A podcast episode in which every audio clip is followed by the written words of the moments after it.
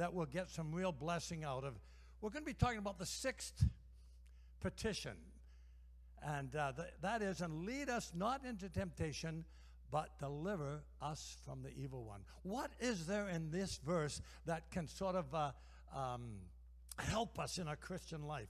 What is there in this verse that can help me grow in grace and in the knowledge of our Lord and Savior Jesus Christ? What is there in this the section that might just give me a little kick in the pants? now, that's the new New King James Version, just in case you didn't know.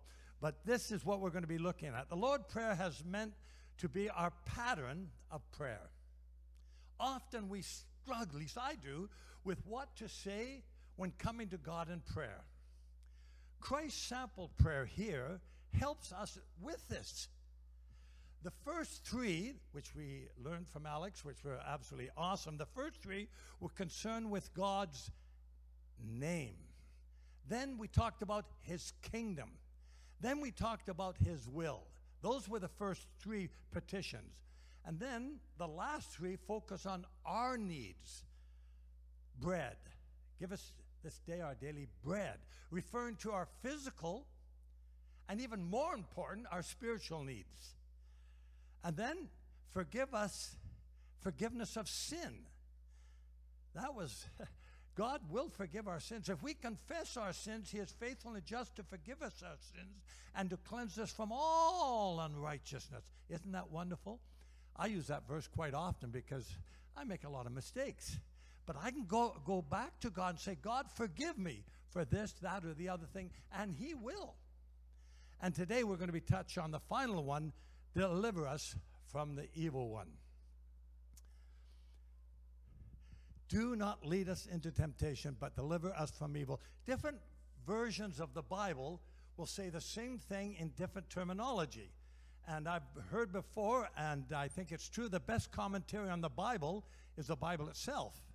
And for instance, we've seen here what the NASB says. The King James, the one that I received Christ 67 years ago. Wow three dec- six decades.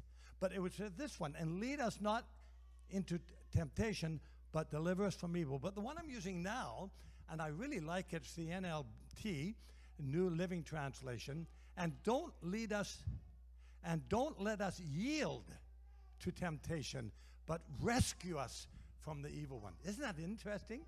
Same words, and, and, and when you look at the words, I mean, we've been ta- talking about the, there's 57 words in the Lord's Prayer, and today we're going to be touching on 13 of them. And if you look behind me here, it says it, the Greek translation, and it's word for word here, and do not lead us into temptation, but rescue us from the evil one. So our translations that we have are all from the original Greek, so that's good, and I hope that you look into it. Now, what is temptation according to the world?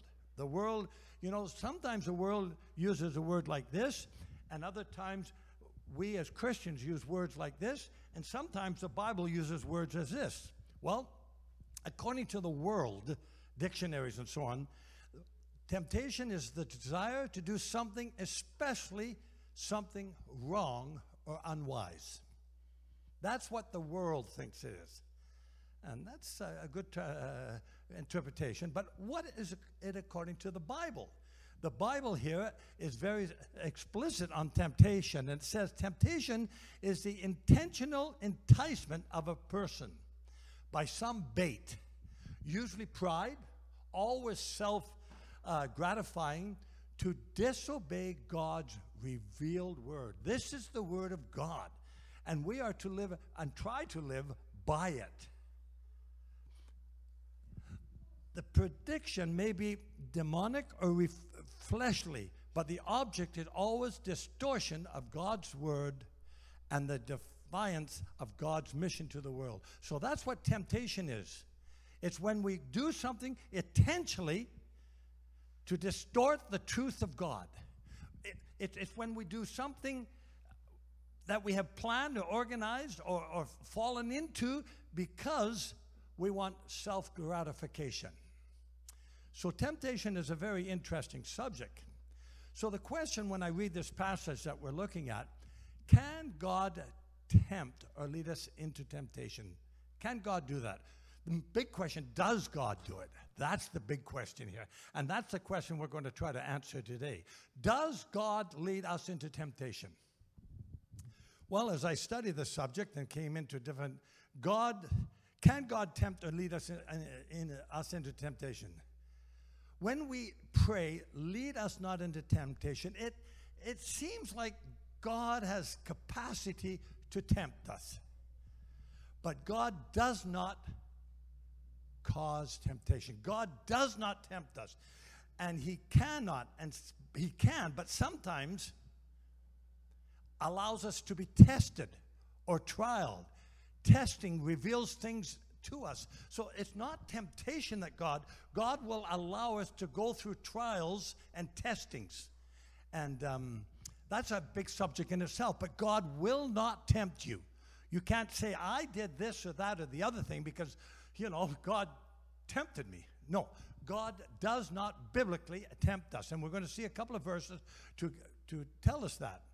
For instance, testing and temptation are two different things, even though in the Greek language, we're going to see it's the same word.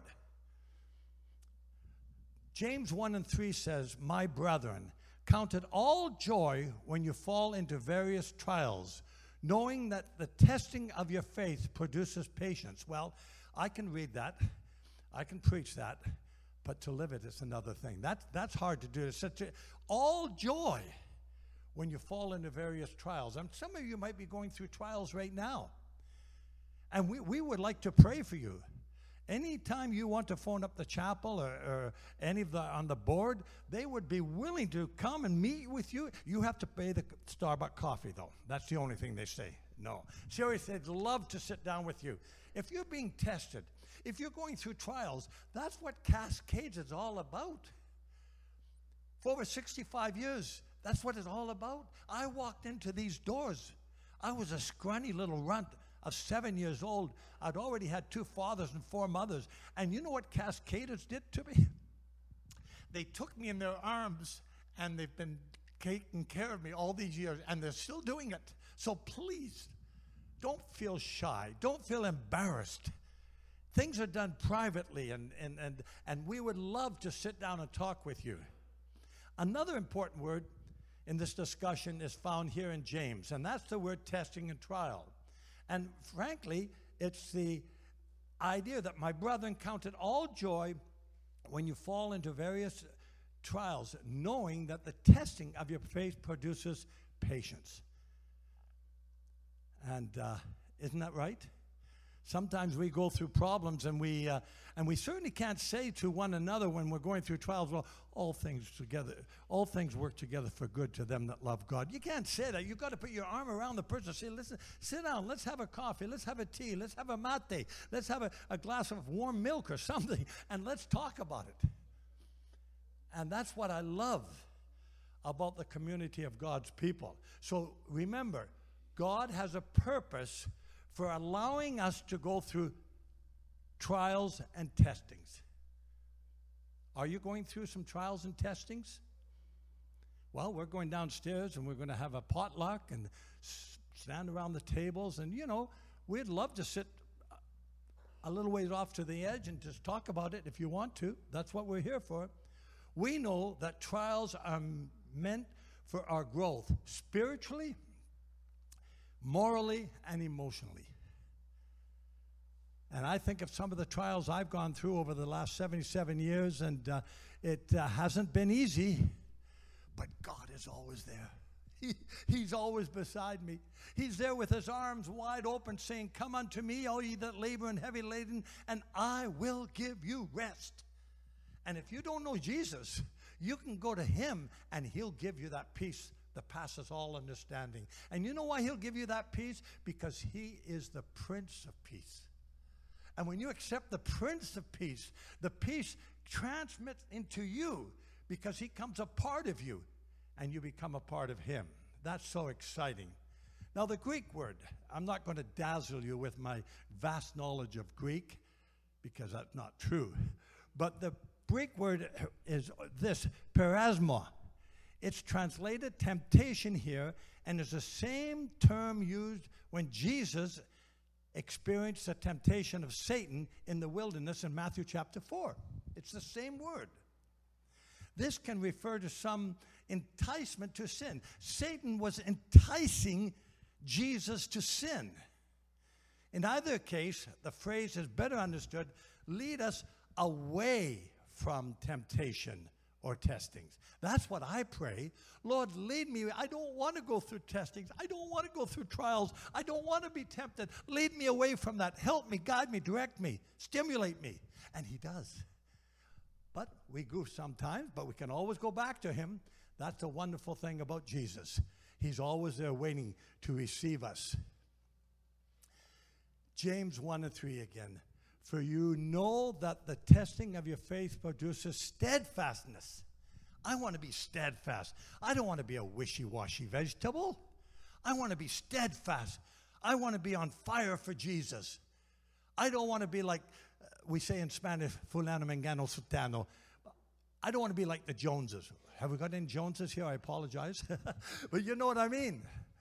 I want to be different, not just to be different, but I want to be on the Lord's side. And as I go through trials as testings in my life, I can look up to Him and I can say, Ayúdame, help me, Sigur. And He'll come in and He'll help you, He'll guide you, He'll direct you. This phrase could mean deliver us from the temptation of the evil one. The devil is an evil one. We do, people say the devil doesn't exist, but I know he exists because, you know, in the Word of God, it talks about the devil, it talks about Satan. And he's tempting us all the time. But you know, the exciting thing about it, I've been reading this book that we've heard a lot about, and thank you, uh, Alex, for it. It's absolutely phenomenal. Darrell Johnson's 57 Words That Changed the World. And let me try to read and what he says about this particular subject. Can God tempt us? Does God tempt us? Is tempting different than trials and testings? What is Jesus teaching us to pray? This is what he says. I think it is this Father, as you lead us into the test, do not let the test become a temptation, but deliver us from the evil one. Oh, Father, you know that we can't stand up very much pressure. We can't stand under pressure. As you lead us to the test, all of life is full of tests as you seek to prove and improve our faith. Do not let us, do not let the test become a temptation, a seduction to do sin, but deliver us from the subtle wiles of the deceiver Deliver us from that. Father, rescue us. And this is what we can pray God will rescue you. You just got to go to Him. Don't try to do it on your own. Don't try to win the battle on your own because we won't. We certainly won't. To be tempted is not sin. Jesus was tempted, yet he never sinned. Temptation only becomes sin when you give into it. We can overcome sin. I can do all things through Christ which strengthens me. Myself, personally, I can do nada, rien, nothing. But with Christ, I can have victory over sin. I can have victory over temptation if I allow Him to work through me. And through the Word of God shows us that. And more we read the, the Word of God, more excited we get. More power we get. More ability we get and more possibility of putting down the temptation and saying, No, I'm not going to go there. No, I'm not going to do that. No, we can do it in Christ Jesus. And that's the exciting thing about faith in the Lord Jesus Christ. God is so true. Satan can coax, but he cannot command a Christian. If you're a Christian and you're being coaxed, Come on now. Just a little bite of that, that apple. Just a little weeny weeny bite. No. He can coax us, but he can't command us. And God is always ready to help you resist. So you're, if you're having trouble with a certain problem, leave it at the foot of Jesus and he'll take care of it for you. I like this. No temptation has overcome you, but such as is common to man. And God is faithful, who will not allow you to be tempted beyond what you are able, but with the temptation will provide the way of escape also that you may be able to endure it. Isn't that exciting? I, I think that's good news. I think I, I, I, I want to proclaim that. Sometimes when my wife and I are out to dinner and there's a big crowd, I tell her I'd love to stand on the table right there in the restaurant and preach Jesus because he is so wonderful. He is so true. So as God comes to you, he'll give you the victory if you allow him to take over your life. See, he wants to be the boss of your life. He wants to be the controller of your life. Not just your living room, not just your bedroom, not just the, the, the, the basement rooms. He wants to be control of your whole life. And as he does that, you're going to see a big difference in your life. Now, something very interesting that uh, uh, as I went over all the messages again to be on the same page, uh, I came across a message on September the 5th, and Alex says about our Father which art in heaven, our Father. Notice here it doesn't say, Spirit lead me. It says, Spirit lead us not into temptation. Us.